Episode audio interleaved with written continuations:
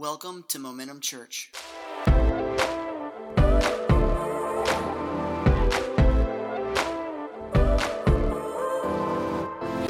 It's good to be with you, and I want to just say welcome to 2022. Amen? Yeah. I know we had services last week, but always that first Sunday of the new year, attendance is a little bit lower. And so I'm glad you're here today, ready to receive what God has for you in this coming year. And um, I want to just kind of give you an announcement. I announced this to the church last week. You've probably seen it on our Facebook posts and things. But we always begin the year kind of giving God our first fruits in the sense of our first attention, our first focus. We really want to go into the new year and set it up on a foundation of leaning into and focusing on God and His Word. And so, what we do every year around here, if you're new, we do a three week fast, a three week fast. And we always announce it the week before. So, we announced it last Sunday, um, but it'll start tomorrow, okay? So, the fast will run from the 10th, tomorrow, to the 30th, which is a Sunday. And it will end that Sunday night on the 30th together. We, we collectively come in here and we break fast with Breck. So, oh, you yeah, there you go. How many enjoy some breakfast? So, oh, you will after three weeks, I'm telling you. No, so we come together, we have breakfast and fellowship. And um, so we want to invite you to start the fast with us tomorrow and to finish it with us on the 30th. In the middle of the fast, we always have a night of worship just to come in and, and lift our hearts before the Lord. That'll happen on the 19th, Wednesday, the 19th at 7 p.m. And so put these things on your calendar. Start the fast tomorrow. We'll end it together on the 30th, and we'll come together and worship in a time of, of, of just, um, you know, uh, worship and, and song and, and praise on the 19th. Now, some of you may be saying, Pastor, I've never done a fast. Well, it's your first time. Ready? You ready to start? Yeah. And that's all right. Fasting is just separating food from your body for a season as you focus from the carnal, the fleshly, not that food is bad. Amen. Don't you lie to me. You all had some Christmas New Year's Day stuff. I'm telling not that food is bad, okay, but it allows us, you're gonna feel pangs, you're gonna have your consciousness in a sense just elevated to that place where, oh, I'm doing something spiritual right now. God is more important than what I'm, important than what I'm putting in my mouth. And so a fast is a season where we set aside the carnal for the eternal, we set aside the flesh for the spirit, we set aside me for Jesus. Amen? Or yourselves for Jesus. And so some of you are like, but you, Pastor, am I not supposed to eat for three weeks? No. You give what the Lord lays on your heart to Him as a sacrifice, all right? And so obedience is better than sacrifice. Whatever He speaks to your heart, that's what you do. For some of you, you may give up coffee, and you're like, I want to shoot my pastor right now you know? For others of you it might be lunch at work to pull away from your friends and, and, and, and, comrades at work and be able to focus on the word and focus on the lord. And so it may just be lunch. For some of you you may do a daniel fast. What is that? That's just vegetables no sweetbreads, no desserts you know, just vegetables and such like that, you know, so, and, and you know my feeling on vegetarianism. So, no, whatever the Lord lays on your heart. Some of you, you might feel led. I'm fasting everything but water, you know? Um, and so it's not about, look what I'm fasting. It's about obedience. What is the Lord laying on your heart to do and why? And the reason is to draw closer in the spirit and allow the flesh to be, be buffeted a little bit during that season. And man, God does some things. If you heard um, our sermon last Sunday, one of the things we said that strongholds, the Bible will say some things come out only through prayer and fasting. It's a tool, it's a, it's a powerful tool. If you missed last Sunday, please go back because I talked about making a new beginning in your life, okay? Making a new beginning in your life. And I gave you some practical principles from the scripture on how to in that national blocks, different ones in your life. And one of those blocks is fasting, all right? And so we're gonna begin that next, like tomorrow, okay? And so that's that. I just wanna bring that to your mind. The other thing I want you to do is I want you to open your Bibles to Nehemiah, Nehemiah chapter 8. It may take you a little bit of time to get there, but go ahead and start. Nehemiah chapter 8. And the word the Lord laid on my heart to be able to bring to us for 2022 is the word simplify. Say simplify. I just feel like we need to make things more simple in life. Amen? How, how many is like, oh, yes, I need simplicity in my life? Things get so complex, and sometimes we make faith complex. Sometimes we make faith abstract. And, and all faith really is in Jesus friendship. I mean, it's, it's a relationship, but sometimes we can miss that. And so I want us to draw toward simplicity and simplify things in our faith. One of the areas that I'm doing that, if you'll notice, are the lights up a little more right now? You, can you see your Bibles? Yes, you can. We did that on purpose. If you missed the announcement last week or on our Facebook post, I want you to begin bringing your physical Bibles to church. Oh, guest, Ross, it's 2022. I know God can anoint your YouVersion Bible on your phone. I, I get that. But I want you bringing your physical Bibles, not your fake Bibles. I'm kidding, I'm teasing. It's not a fake Bible, but sometimes when you're doing your devotional life, sometimes those notifications popping kind of are a distraction, you know what I mean? And um, I think you can turn those notifications off in different apps. But all I'm saying is bring your Bible all right? And bring your notebook. If you don't have a Bible, let us know so we can get you one, okay? But bring your Bibles and your notebooks. 2022, we will have these lights up often so that you can see your Bible and your notebooks, and I'll explain why here in a little bit. But I want you to stand for the reading of God's Word today. We're going to go to Nehemiah chapter 8, and I'm, I'm reading out of the New International Version. My Bible actually is the English Standard Version, so I'm just going to read it on, on there, okay? But I want you to hear this passage of scripture. And actually, it kind of ties into last week, even though I didn't plan it that way. Last week, we talked about the rebuilding of the temple when the Israelites came back to Jerusalem.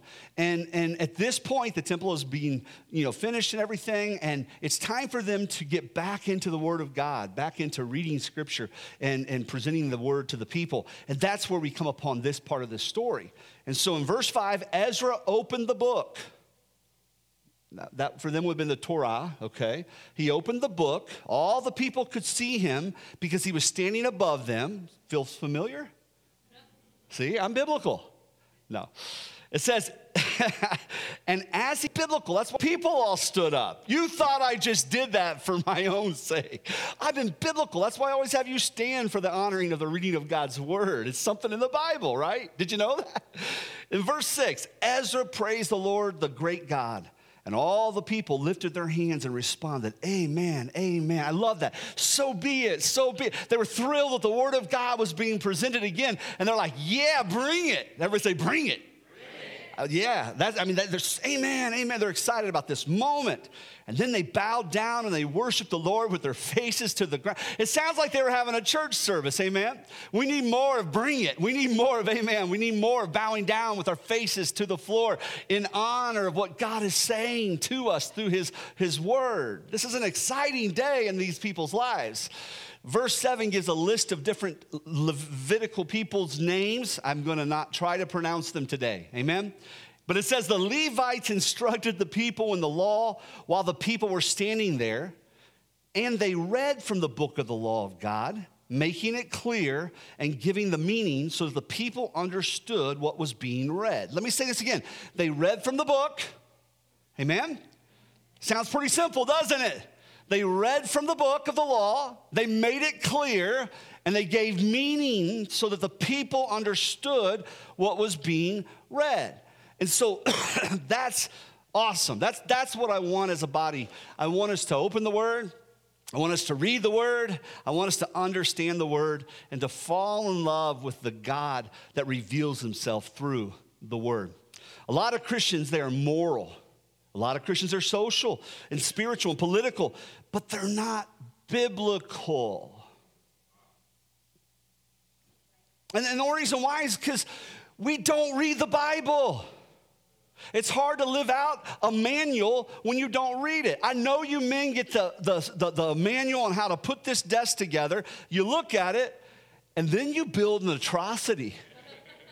And some of us in our lives are like that. I know this will help me, but I'll figure it out intuitively. No, you won't, because the Bible says the heart of man is desperately wicked.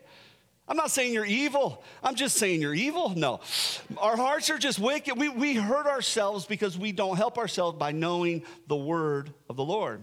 And so I want you to begin to, my pastor would do this. I loved when Pastor Blair would do this. He'd hold his Bible. I, you just see Pastor a lot of times just just preaching and holding his Bible. I'd walk in his office and he would just be there praying and just holding his Bible. There's something about it. I know this sounds silly. When I buy a new Bible, I've had like four in the last three decades. When I buy a new Bible, I, I'll, I'll, it has to feel right. It has to feel right. I know that sounds stupid. I'm a tactile person, okay? But I just want, it just has to feel right. And then, and then my buddy Mitch goes, our saxophone player, and he puts a, a leather. This is awesome. It's my Bible. And I know it's just something tangible, but man, the Spirit of the Lord speaks to me out of this. Oh, it comforts me out of this. Man, two years ago, as I read through the Psalms, man, he just spoke to my heart. That's all I did for two months was just, or three months, was just read through the Psalms and discover that David was a mess too. David was a complaint. David, man, he was such a, a, a, a how do you say that? Witching and moaner? I mean, I just all the time. But then he would remind himself of who God is. And begin to change his perspective, change his heart. And he became a man after God's own heart. That's all I want. I'm not perfect, but I do want to be a man after God's own heart. And I can't if I don't know God's heart. Well, I'll pray my way to understanding. Maybe. Man, so much easier when you hear the word of God. My brother in law often, I'll have you sit in a second.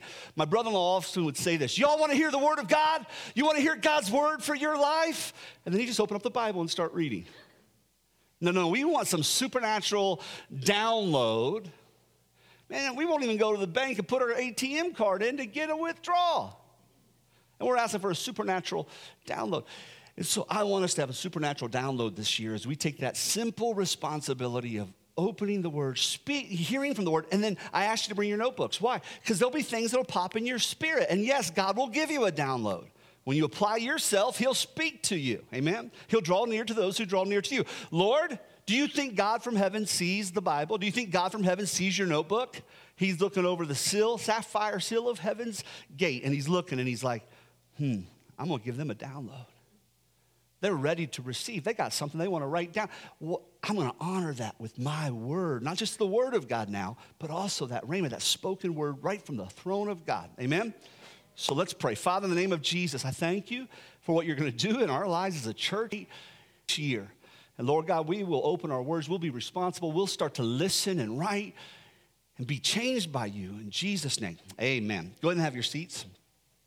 So, two years ago, if you recall right, we started the year off together during the fast beginning to look at the seven I ams of Jesus. And that was out of the book of John. And so we looked at the seven I ams. Things like I am the light of the world, I am the great shepherd, etc. And we did that because we wanted to be able to have an understanding of who Jesus is. If we're serving him, we should know who he is. Then last year, we stayed with the person of John as he wrote the book of Revelations. And I thought, well, you know what? We need to know who Jesus is, but we're his church. We ought to know who we are. And so last year we went to the Revelations and we looked at the seven churches written about in Revelations and how they affect our lives and how we should live being Jesus' church. Well, this year, what we're going to do over the next seven weeks, we're going to look at the person that wrote both John, the gospel, and also the book of Revelations. John wrote both of those books. And this year, over the next seven weeks, we're going to begin to look at who we are and who we should be, as, as uh, rather, I'm sorry, we're going to look at, at, at what God was revealing to John and how John was writing things down so that we can understand better Jesus. We're going to open the Word of God to learn about the Son of God. Sounds simple, doesn't it? It is. We're going to do it from the book of John. Now, we've done smaller whole books before. If you've been with us for any length of time, you've seen us. We've done Galatians and Philippians, and we, we did Hosea years ago, and, and, and a little bit of Ruth we did. And, and we've done sections of scripture where we've walked through a book. We did Hebrews one year as we walked through portions of Hebrews. But what I want to do this year is I want us to look at the Gospel of John in its entirety. There's 21 chapters in the Gospel of John. I hope some of you are like, oh, this is gonna be awesome. This is gonna be simple. This is gonna be so good. I hope you get that in your spirit, right? There's 21 chapters. And no, listen, we're not gonna go through all 21 straight. Is that okay? We're not going to go right through them. But as we go to John, we will go sequentially through the Gospel of John, through the 21 chapters of John. We won't be able to cover it all in these next seven weeks. And so, what we'll be doing is this year, we're going to be doing four to six, four to seven week blocks of John. We'll jump in his word together. We're going to learn his word so that we can know him. We'll jump into a block together, and then I have five other series that we'll be doing this year throughout those blocks, all right? So we'll jump into John. I'm gonna get real studious with you. I want you to bring your Bibles, your notebooks, as we walk through the 21 chapters of John. And then every month and a half or so, we will roll back into a series for a few weeks and cover things that need to be covered topically. Does that make sense? You like that? Good. I don't care if you don't. it's what the Lord laid in my heart. Amen. And it's going to be good. And it's different for me as well. So this is different for you. This is different for me. But I want you as a body to understand where we're headed. And it's going to be good because God's word is good. Amen. And so we'll be studying together as we learn over the next seven weeks. If you want to write this down in your notes, John chapter 1 through John 4, verse 45. John chapter 1 through John 4, verse 45. We have seven sermons in those four chapters that we're going to be discovering. Now, when it comes to the book of John, Augustine, a great theological leader of the church, he said this The Gospel of John is deep enough that an elephant could drown, but shallow enough that a child could swim. Isn't that good? Um, you all know who Martin Luther, the Protestant reformer, he said this if the whole of God's word was lost and only one book remained, John would be enough. That's why we're going to look at the book of John, because in some ways it's enough. Thank God there are 65 other books of the Bible. Amen. But this is the first of this size that we as a church have ever taken on to know it to understand it, to live the truths of it, to find who Jesus is in it, and to fall in love with Jesus at a whole nother level. Amen? And that's what we're going to do. So I want you to turn your Bibles to John 20. We're going to go to the end. Actually, there's 21 chapters, but we want to go to John 20 because the last couple verses of John 20, John gives the purpose for his book. And so today we're going to set up the purpose of John and we're going to look at who John was and what that means for us. What invitation have we from Jesus because of what experiences John had with Jesus. In John 20, though, it tells us the purpose. It says, Now Jesus did many other signs in the presence of the disciples, which are not written in this book. So, the whole book of John, you're seeing signs and wonders and powerful things that Jesus is doing. It's getting close to the end of this gospel. And John will let you know, man, I can't even write about all the stuff I've seen the last three years. It has been phenomenal. Verse 31 But these are written so that you may believe that Jesus is the Christ, the Son of God, and that by believing you may have life in his name. Literally, John just spells it out. He spells out, he says, I've written this gospel, number one, so that you'll believe. Number two, so you'll have life. How many want to have life?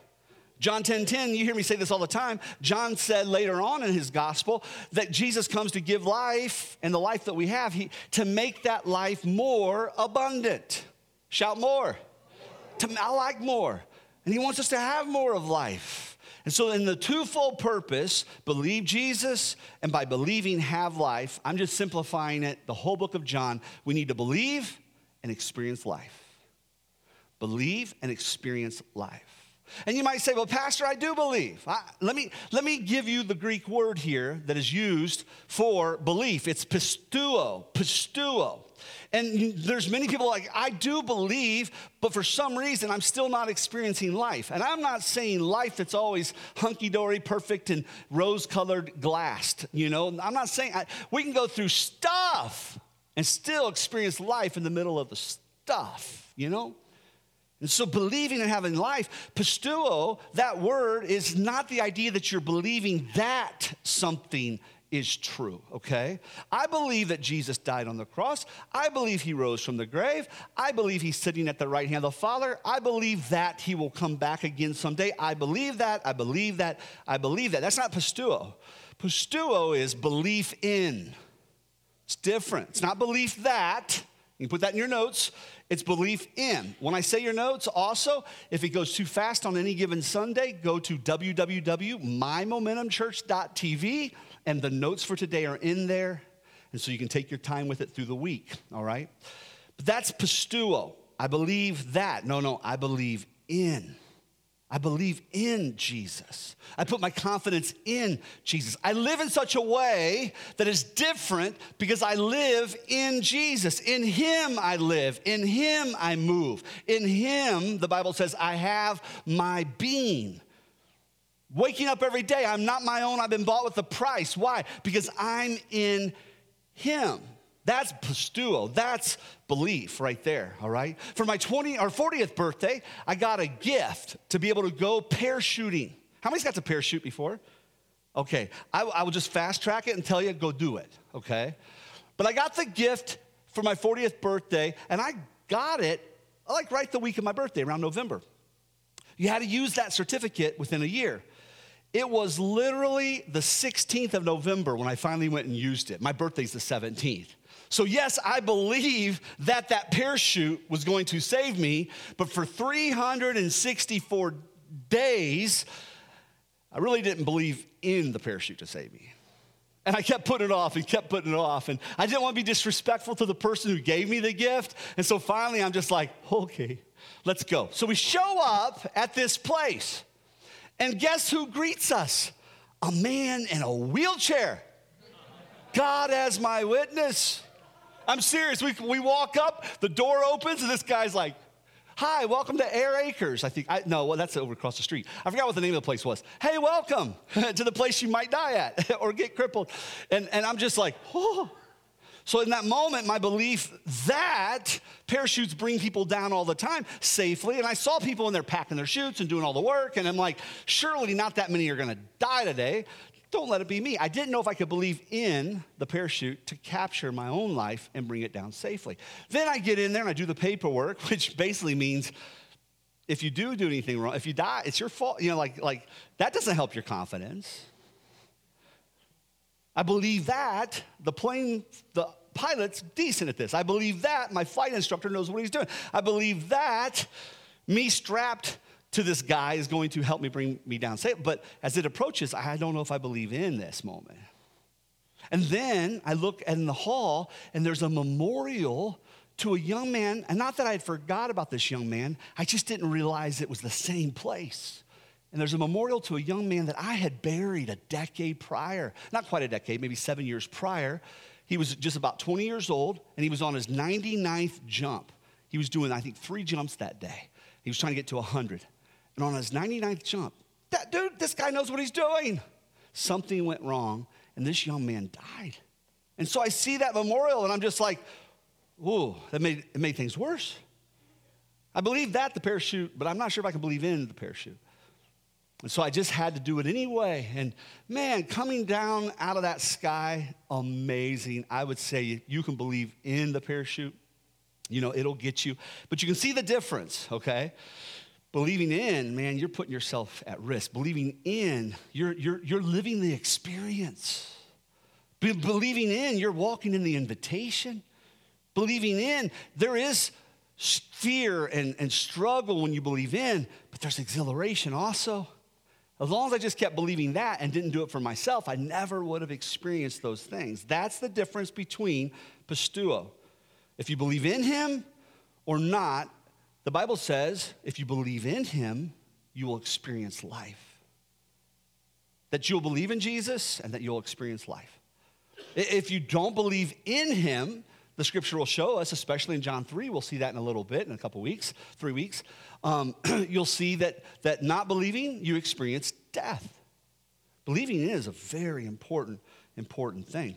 And so, even our, our mission statement, when it comes to this idea of life and experiencing more, our mission statement around here is leading people on an adventure to more in life through Jesus. That's what you're getting an invitation to this year. Through the scripture, to go on an adventure in life to more in life through Jesus. And so I want you to apply yourself to that adventure. I want you to have your notebooks. I want you to have your Bible. I want you to, to, to, to during the course of the week, we're going to give you at the end of this sermon what we're studying next week. Go ahead and begin to read it and study it on your own. I think it's exciting because we together as a church will be on this journey together week to week. Amen? It'll highlight our conversations. It'll highlight our times together. God will speak to you from His Word, and you will share it in fellowship with others in the church. Amen? God will speak to you from His Word that you're receiving more in life through Jesus, and your friends and your family will begin to hear the witness of Jesus through you. This is the witness of Jesus and John through, to us. It's His witness of Jesus to us. But man, God wants His witness of Jesus to go into the world through you. And that can't happen if we don't know him, if we don't live with him, for him, if we don't live and believe in him. Amen? And so let me, let me go into the next section of this here. Just who knows you best? You know, I mean, obviously a spouse if you're married, but normally that person that knows you best, usually even better than your mom and dad because you're not being honest with your folks. I'm 40 some years old. I still don't tell my folks everything, right? But you've got some best friends, a best friend. A friend that, that over time you have grown to be a lot alike, that over time you have learned to trust each other, that over time you believe in, you know, and they believe in you. And, and that's really what was going on here. When Jesus walked the earth, he had a best friend. Man, I would love to have been Jesus' best friend in the flesh. You know, what's up, homie? I walked on water. oh, That'd be awesome. Man, you're tired. That's so good. You know? Man, that's who John was. Isn't that awesome? He was his best friend. And I'll explain that here in a little bit more. But he was, he was his best friend when Jesus was on the earth. And John, like I said, he was a witness. He not only was a witness, he was an eyewitness to Jesus' entire ministry. And really, no one knew Jesus better than John. Long after Jesus had returned to heaven and all the other disciples literally had died, the last eyewitness of Jesus was reaching the end of his life, and that was John. That was John. Man, he had experienced all this long life and was able to reflect on his friendship with Jesus, the experiences that they had, the ministry that they had. And now you watch him as he sits down and he begins to write his gospel. The gospel is the good news. As he begins to write the good news of what he had witnessed. That's what John is. That's the, the purpose of, of John. And, and, and, and, and all the other gospels, Matthew, Mark, and Luke, they call them synoptic gospels because they look similar, okay? They're synoptic. But John kind of is a standalone gospel. Why? He had a standalone relationship with Jesus. It was different than everybody else's.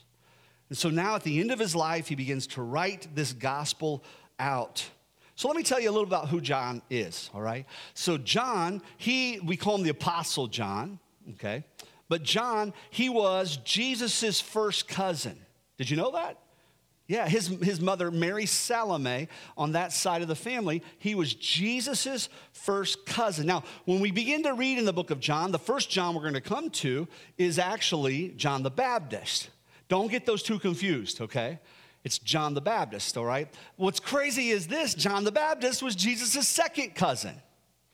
I'm saying that stuff because I want you to get this idea very from the start, okay? People don't allow themselves to be beheaded for a lie. John the Baptist was beheaded because he would not recant on who Christ was. That was his second cousin. Dude, I just buried my second cousin about a month and a half, two months ago. I knew he was not Jesus. You know what I'm saying? Like, like he's my cousin. Man, this was their first and second cousin, and through their life, they never denied him. He was just that little kid they grew up with, but they saw the divinity on him, and they knew something was different. They knew he literally was the Son of God. That's a term used for Jesus in the book of John. His mother, John's mother, um, was, was um, I said Mary Salome, and his father was, was, well, they always call them the sons of Zebedee, okay? And he had two brothers, James and John. They were brothers. And their father and mother, they were the sons of Zebedee, and they were fishermen, like Peter. They were fishermen. And you may not think that's that big a deal, but dude, fishing at that time, to have a boat, to have nets. They would usually have other employees and different people. Fishermen would have been a fairly accomplished career at that time, okay? To be an entrepreneur is what it would be like. And so you had Peter, James, and John. All three of those were fishermen. But James and John, the sons of Zebedee, they were, they were um, um, brothers. And so Jesus comes along and he invites James and John to leave their family's trade and to come follow him. So to leave this prosperous endeavor, and it wouldn't just be leaving the trade, man, you lived to see your kid do what you do. You know what I mean? Like that's just how that time of, of, of, of um, the world was. You apprenticed your child and you brought him into the family business and, and so on. And so he invites him into the family's trade and, and says to them, Come follow me. And they follow him. Immediately they left everything, scripture says, and they begin to follow Jesus. And, and that means that they would have been giving up their income, in some ways, their family relationships, in some ways, dating life. What's the next three years are going to look like? You know? Kind of hard to court a girl when we're traveling all the time. I mean, they're leaving everything behind family status, everything. But he chose no matter what, he chose to follow Jesus. Jesus was choosing literally who he wanted to do life with. He was choosing in those moments who he wanted to, to, to walk alongside him while he taught and, and wrought miracles and, and, and saw so many amazing things, who, who he ate with. He was choosing who he was going to enjoy life with, who he was going to enjoy both the goods and the bads and experiences of ministry together. James and John got picked? Come on. That's so incredible. Think about it. How would it felt for you if you have received the invite by Jesus to come and follow him? How would that have felt if you would have gotten that same invite? Well, guess what? You have. You have. But sometimes we, we miss thinking about it because we don't have the word in our life. I don't know about you, when I read the word, man, I can see pictures and, and like my mind goes like it's the movies. And I fall in love with Jesus even more as he's the star of, of the Gospel of John. You see all that he's doing, and I put myself there. You know, I'm the man with the blind eyes that is healed. I'm the family man that can't feed my kids, and I'm on a hillside, and I can see that man. I don't really know if I trust him yet, but we're here, all these thousands, and next thing you know, just a few fish, few loaves, and there's enough for me and my family to eat, and enough for all these thousands and enough to keep 12 baskets full for the disciples? Come on. Makes me realize my Jesus is a provider. I'm the disciple that he says, Come follow me. Amen? And as I read his scripture, that comes alive in my mind, especially as I read it daily, it comes alive.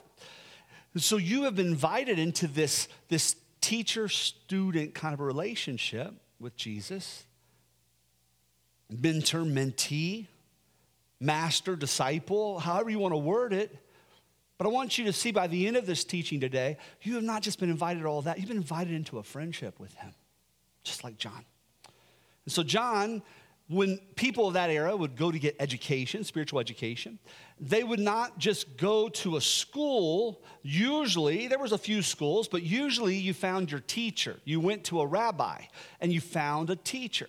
And most of the time, these rabbis, like Jesus, they were transient teachers as they lived together, traveled together, and grew into a deep relationship. And here's the thing about this relationship that John had with Jesus and the other disciples they didn't just come for teaching, they didn't just come for education. They didn't just come for information. Oh, my word, when he said, Come follow me, it was an invitation into transformation. It was beyond education. You can go to this book if you want and just be studious. There are atheists who study the word from an education standpoint. Or you can come to this word like my pastor. Oh, I'm coming for transformation. Lord, speak to me. I want to see you. I want to know you better. I want to understand your heart better. Speak to me, Jesus. And that's how John's relationship with Jesus was that of a student and a teacher. But over time, their relationship became more, and they become a special bond between Jesus and John. And, and that special bond was something that didn't happen overnight. It started off the disciples, there's 12. And then as ministry went on, there was an invitation of Peter, James, and John to become the inner circle of what Jesus is doing. Well, that's not fair. Well, you know what? You draw close to him, he draws close to you. Don't look at other people in the church and go like, "Well, it's not fair how their walk with God is." No, you have the same invitation, but are you drawing close to him into the inner circle? Amen. Well, that's just a clique. Well, maybe it's not. Maybe it's because there's a bunch of people that are just neck deep. You see what I'm saying? Okay, I'm, I'm going to say something real practical. I have people in the church at times will act like I don't get pastor's attention. You're right. You have a need, you'll get my attention. Okay, that's not. I'm not saying that. But you don't serve. You don't go neck deep with Jesus. You don't.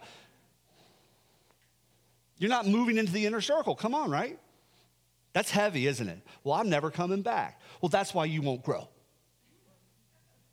Go after God, and next thing you know, you get moved in. I'm not saying move into my favor, but God, when you go after Him, you get moved into the favor of the Lord. And next thing you know, you're in the inner circle. And you don't need to be in the inner circle. Pastor, I will let you down. How many years I've let you down? Don't you raise your hands. I will let you down, okay?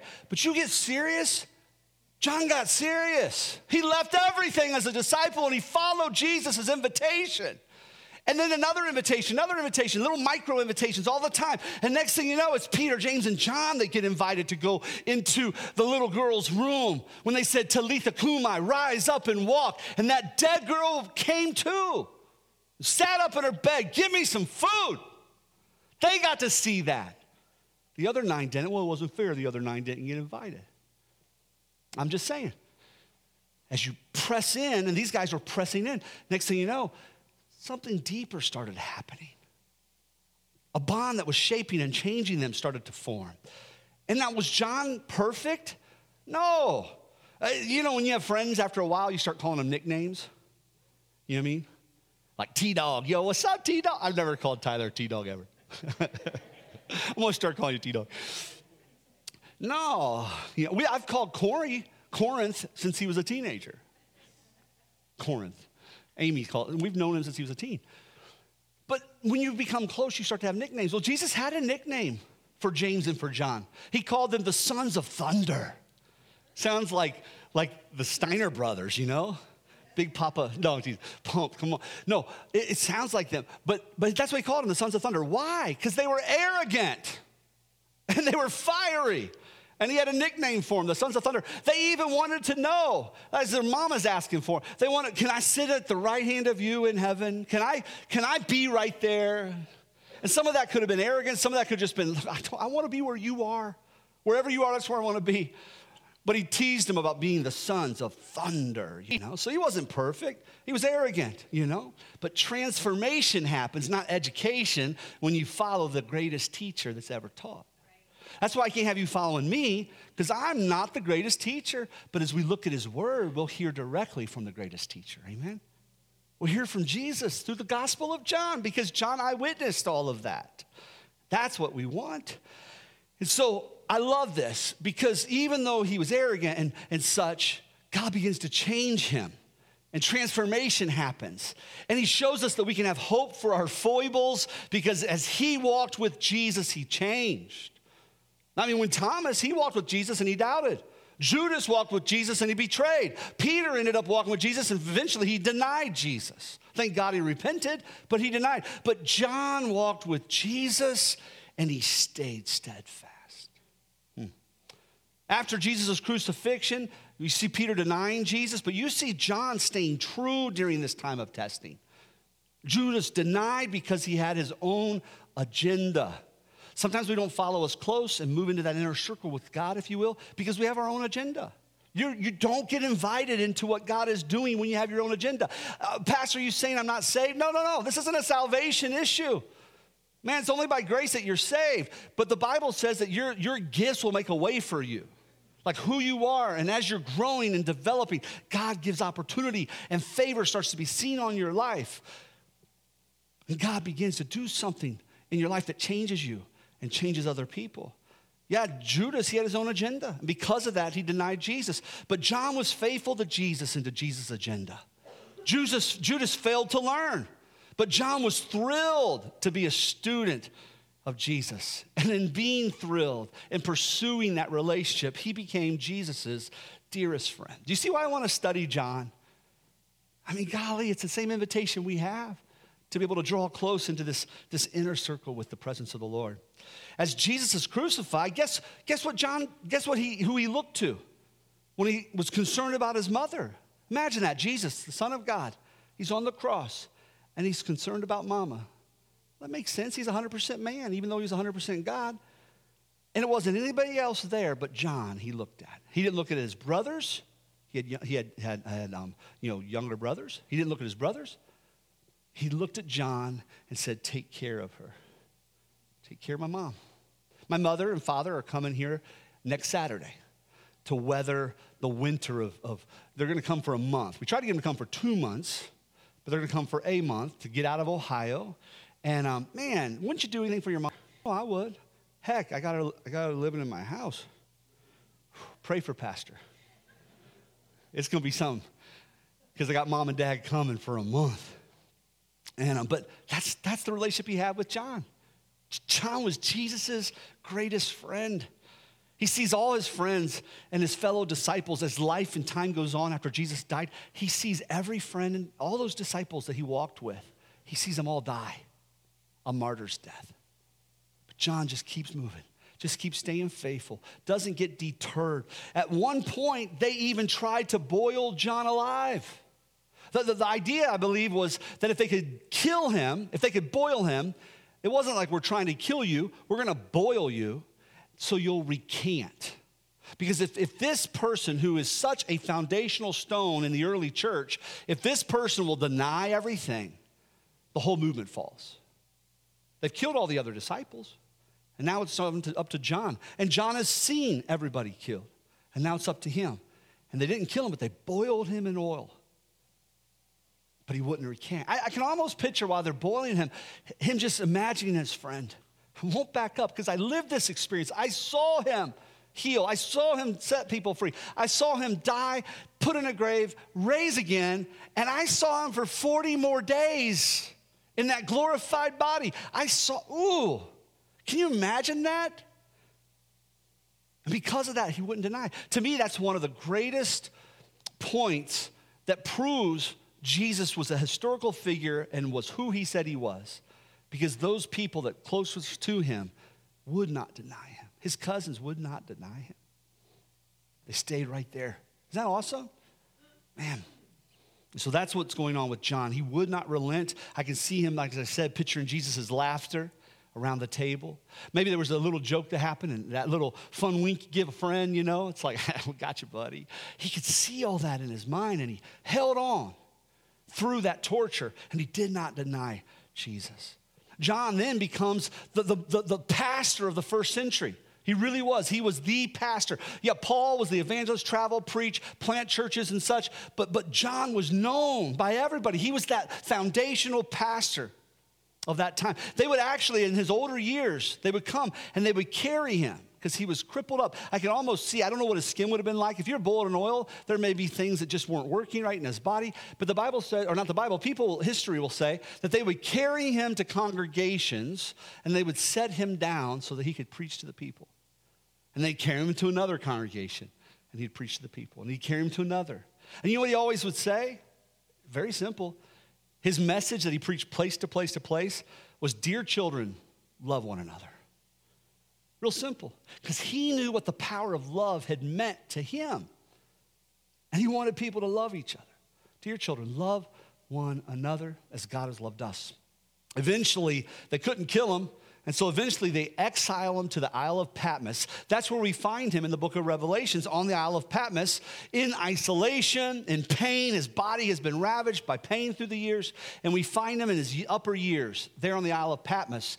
And what's so beautiful is Jesus came supernaturally and he visited with him. Jesus will still come supernaturally and visit with us. He came the one I've served all these years, the one I didn't deny. And now he shows up in, in his presence hmm, and gives him this revelation to write. And that's the book of Revelations while he was there on the Isle of Patmos. So neat. Jesus had said so many years before, John, come follow me. Come follow me. And John still was. John still was. I want to encourage you, whatever you're going through, don't stop following him. He'll still come to you. Just don't stop following him. Those sons of thunder had become both loved and full of the love of God and had changed them. Even John would refer to himself in the book of John, he would refer to himself in that gospel as the one whom Jesus loved. Uh, some people say that was his, his he's moved away from arrogance and he doesn't want to say, Jesus loved me. Like, like I'm the one, I'm his best friend. You know, he'd become humble in the presence of Jesus. And he would just refer to himself as the one whom Jesus loved. He knew Jesus loved him, and guess what? That changed his identity. And oh, John loved Jesus. I want to invite you to come into your into this study of John, knowing that God loves you. And the truth in and of itself that God loves you, it should transform you. And that sounds so simple, doesn't it? I said simplify. Well, Pastor, I know God loves me. No, no, you don't. Not at that level. You don't know yet. I pray as we study John that we'll discover that more, that we can believe in him and we can have life. John knew. I know that we don't really, really know yet. I don't think I know the depths of his love yet. Why? Because if I did, I'd be more transformed. If I did, I'd be more changed. If I did, I wouldn't deal with some of the sins I deal with. If I did, I would have more strength. If I did, I'd have more power. If I did, for his glory, I'd have more. Amen. That's what we want. We want to lead us into the adventure of more in life through Jesus Christ this year by looking at his chapter one. And so I want you to read, I'm going to read this final passage, First John chapter 1, verse 1 through 3. John writes three small epistles, 1st, 2nd, 3rd John. Later on, and I want you to see what he says in this. This isn't a message translation. I just thought this was so neat because I want you to understand this isn't a word that we're reading this year that is secondhand. John has shown us the invitation. He's shown us how it is to live a life with our teacher, with our rabbi, and what that can actually mean in our lives and the lives of others. So the Gospel of John wasn't opinion, the Gospel of John was testimony. All right? And can I tell you this? A man with an experience is never at the mercy of a man with an argument. John had a testimony. And that testimony carried him through the worst of t- torture, all the things he experienced. And this is what it says the Gospel of John. It says in First John, rather, it says, From the very day we were he- there, taking it all in, we heard it with our own ears, saw it with our own eyes, verified it with our own hands. The word of life appeared right before our eyes. We saw it happen. And now we're telling you in most sober prose that what we witnessed was incredibly this the infinite life, there's that life, of God Himself took shape before us. We saw it, we heard it, and now we're telling you why? Because they believe in now. They're walking in Jesus, they're seeing the life of Jesus and what that has meant for their lives. So now we're telling you so you can experience, along, experience it along with us. This experience of communion. I want you to stand to your feet, guys. This experience of communion with the Father and His Son Jesus Christ. Why? Why? Here's the motive. Our motive for writing is simple. We want you to enjoy this too. Your joy will double our joy. Man, in fellowship with Him and you experiencing this, joy will elevate, is what He's saying. And so, what was that invitation? It was an invitation into friendship with Jesus, to walk with Him as your teacher and to be His student, to walk with Him in fellowship or communion so that, that you would realize how much Christ loves you and how he died for you and how you can live in him now. That's simply what we're going to embrace in this 2020. That's it. And so in 2022, or I said 2020, in 2022, our plan is to simply open our Bibles a lot this year. A lot. Say a lot. Yeah. As we learn and grow in the love and the life of God. So today we're going to celebrate the love and the life of Jesus by taking communion together. So if you would, take out the little cups and bring out the wafer that represents the body of Christ. And I want you to recognize today, as we do this, that that body, I want you to get the picture of your mind of him saying, Come follow me. Come follow me. Bow your heads for a second. If you're here this morning at the beginning of this year and God is saying, Come follow me, and you don't have a relationship with Jesus, we're going to invite you into a relationship with Him. If that's something you'd like to, to know more about, if you would hold up your hand. I want a relationship with Jesus. I want to begin to be a believer in, in Him, not just that He is, but I believe in Him for my own life. Amen. I just want to be sure we did that today. And so now, as we take this, I want you to see His body, His presence, who He is, just in your mind's eye, saying, Come, come follow me. Come learn from me. Come have your life in me. Watch, watch me move you into that inner circle of understanding of who I am and how much I love you and what I have for you and what I have to happen in and through you. Can you see him inviting you? Those kind eyes, those strong, he's a carpenter, strong shoulders, hand extended, probably a pretty rough hand. Now that's a, a, a nail scarred hand, but he's extending to you right now and saying, Come, follow me. Go ahead and take that bread.